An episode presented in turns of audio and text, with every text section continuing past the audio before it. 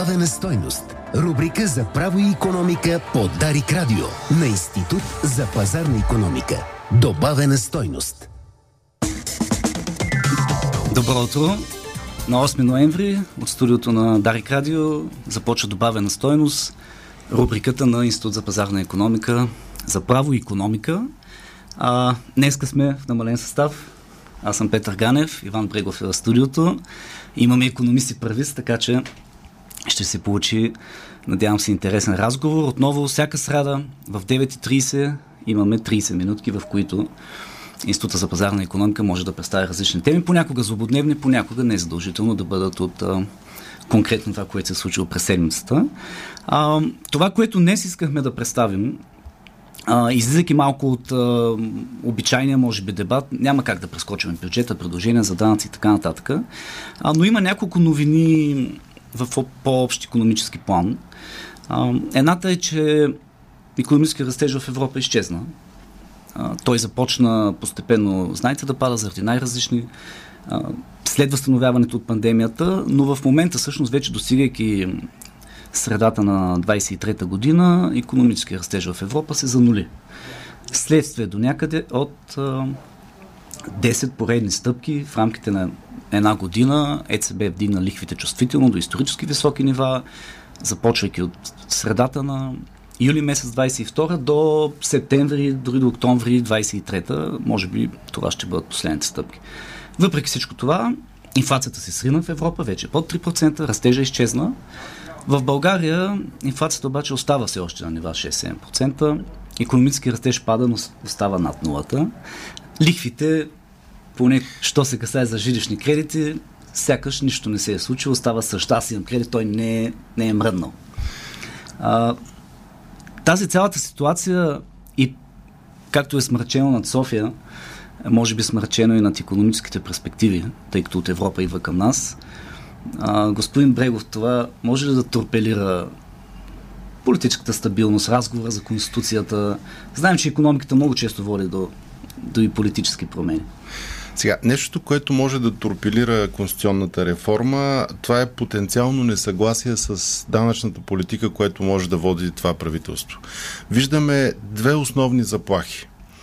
Едното е повишаването на местните данъци и такси, което е действие пожелано от местната власт, mm-hmm. с което трябва да се съобрази централната, защото все пак по някакъв начин трябва да се поддържа добре инфраструктурата. Тротуарите, улиците, парковете, детските градини, всичко това, което, за което отговарят общините и за което държавата ги подпомага по един или друг начин, трябва да се пълни хазната.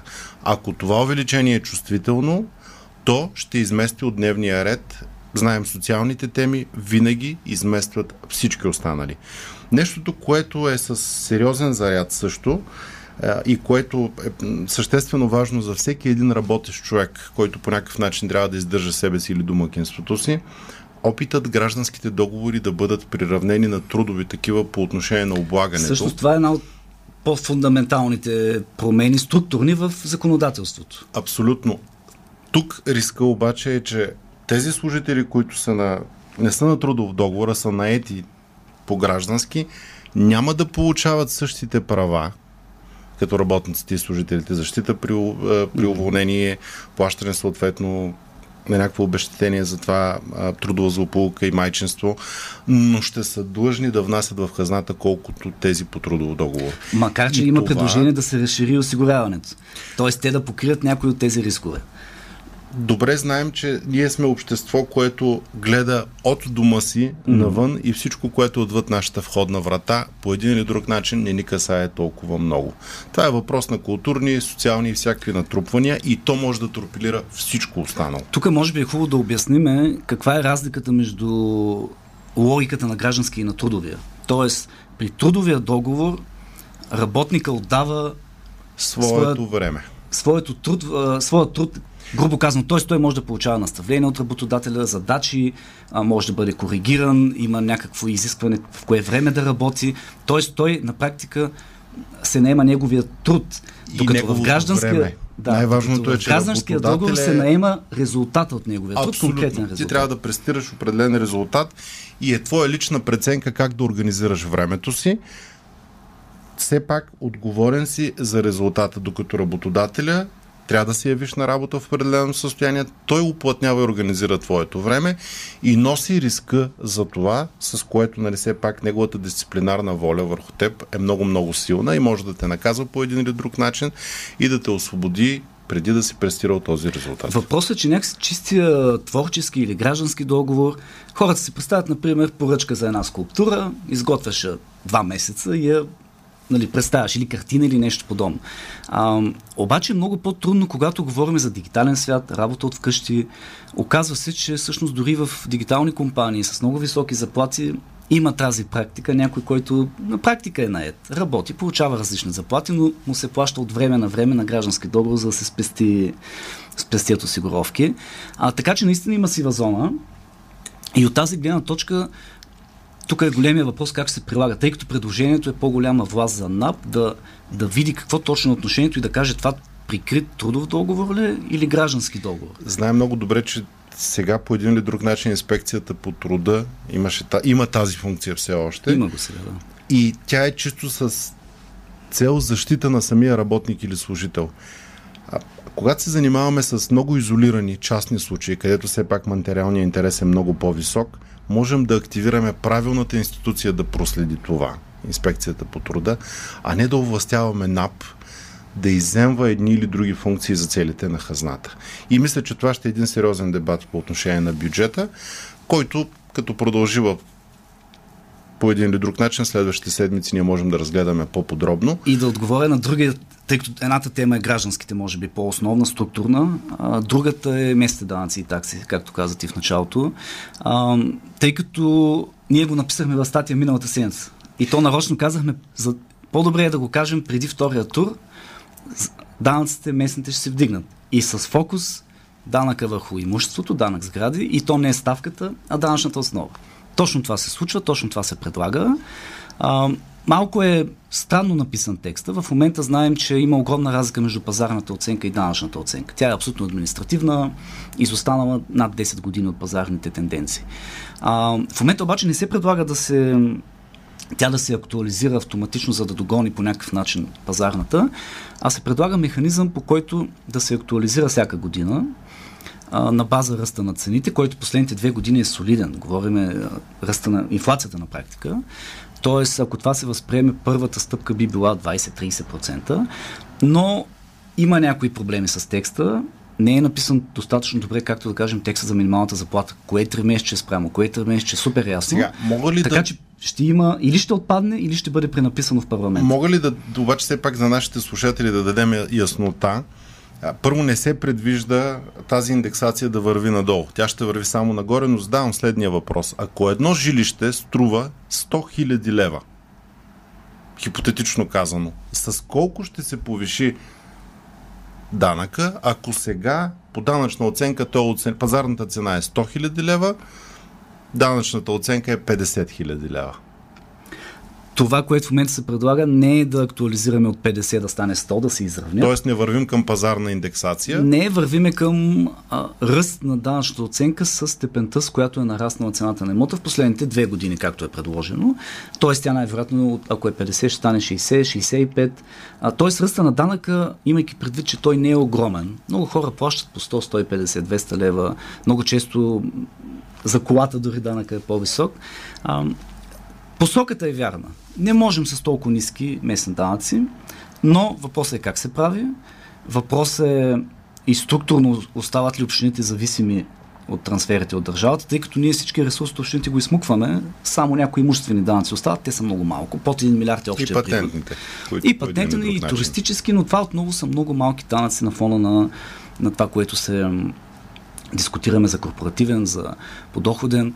А, така че голямото решение остава, според мен, в прехвърлянето на част от приходите от преките данъци. Нещо, което сега има енергия и може да се дискутира, тъй като има нова власт, нова сглобка на национално ниво, нова власт на местно ниво. Този разговор може да се отпуши. Той беше така доста умрял в последните две години. Добре, можем да успокоим гражданите, че ние ще работим за финансова децентрализация и за по-низки данъци, но дори предвиденото повишение на местните данъци няма да е такова, че то да, е, да се отрази чувствително на домашния бюджет. Но въпреки това един. ще изнерви много хора, тъй като а, тогава, когато вадиш пари от джоба, се заплащаш данъци, това е най-лошото чувство за, за граждане. Тогава, когато купуваш и просто ти взимат ДДС без да го видиш, когато ти плащат заплата и ти взимат осигуровки, които са най-големия данък, но ти не ги виждаш, парите пристигат след като, след отчисленията, тогава това се случва, някакси го приемаш с времето, но тогава, когато трябва да извадиш пари от джоба си, било за винетка, за местен данък, тогава някакси са най-големите спорове в,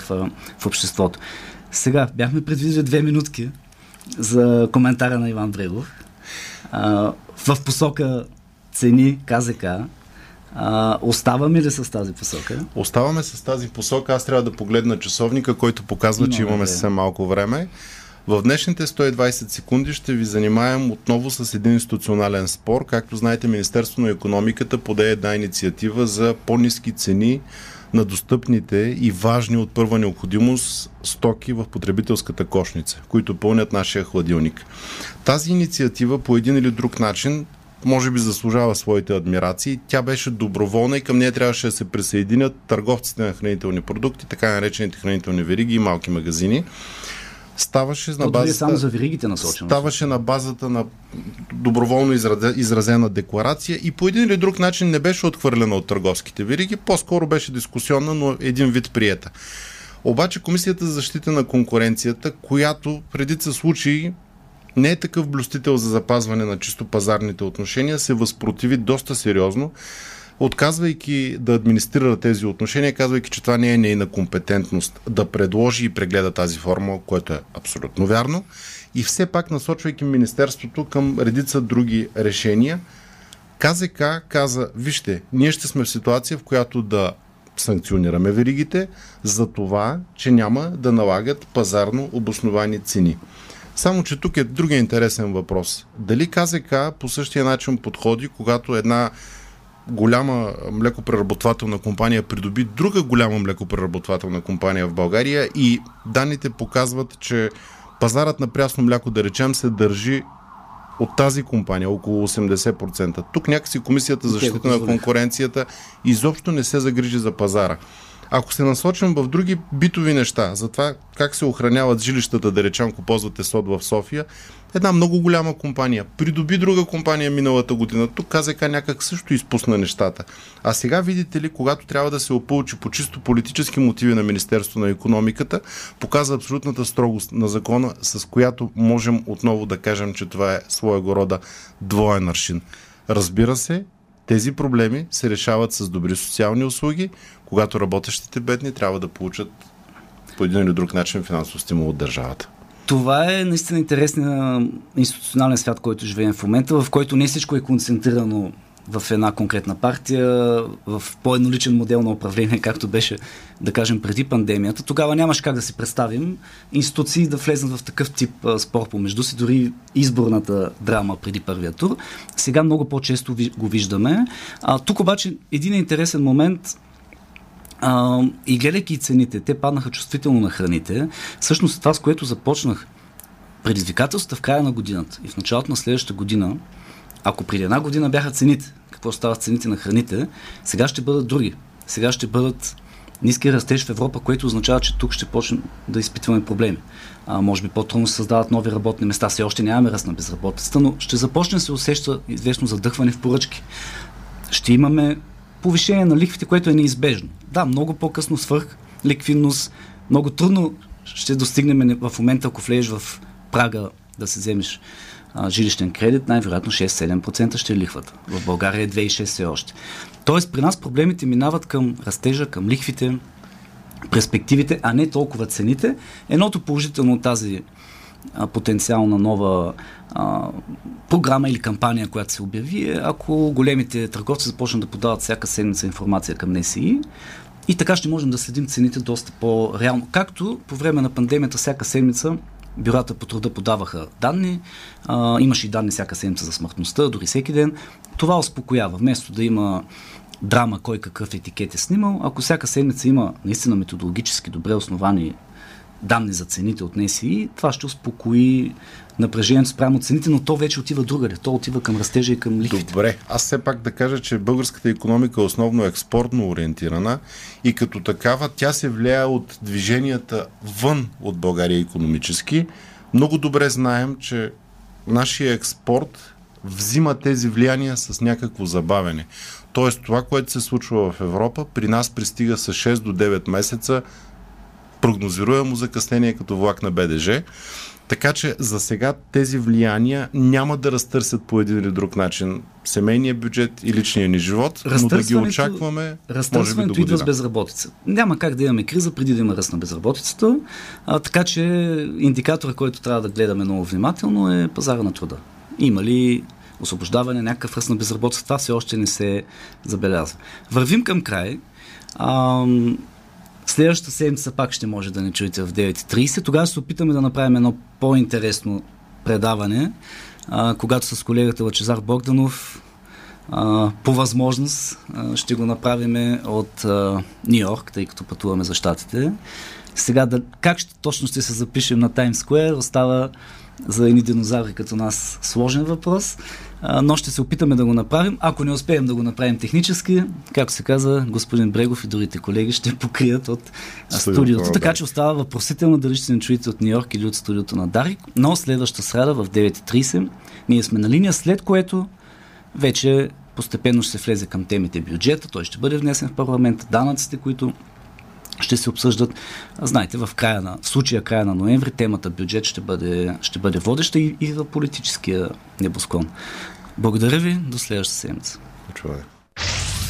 Това е Дарик Радио.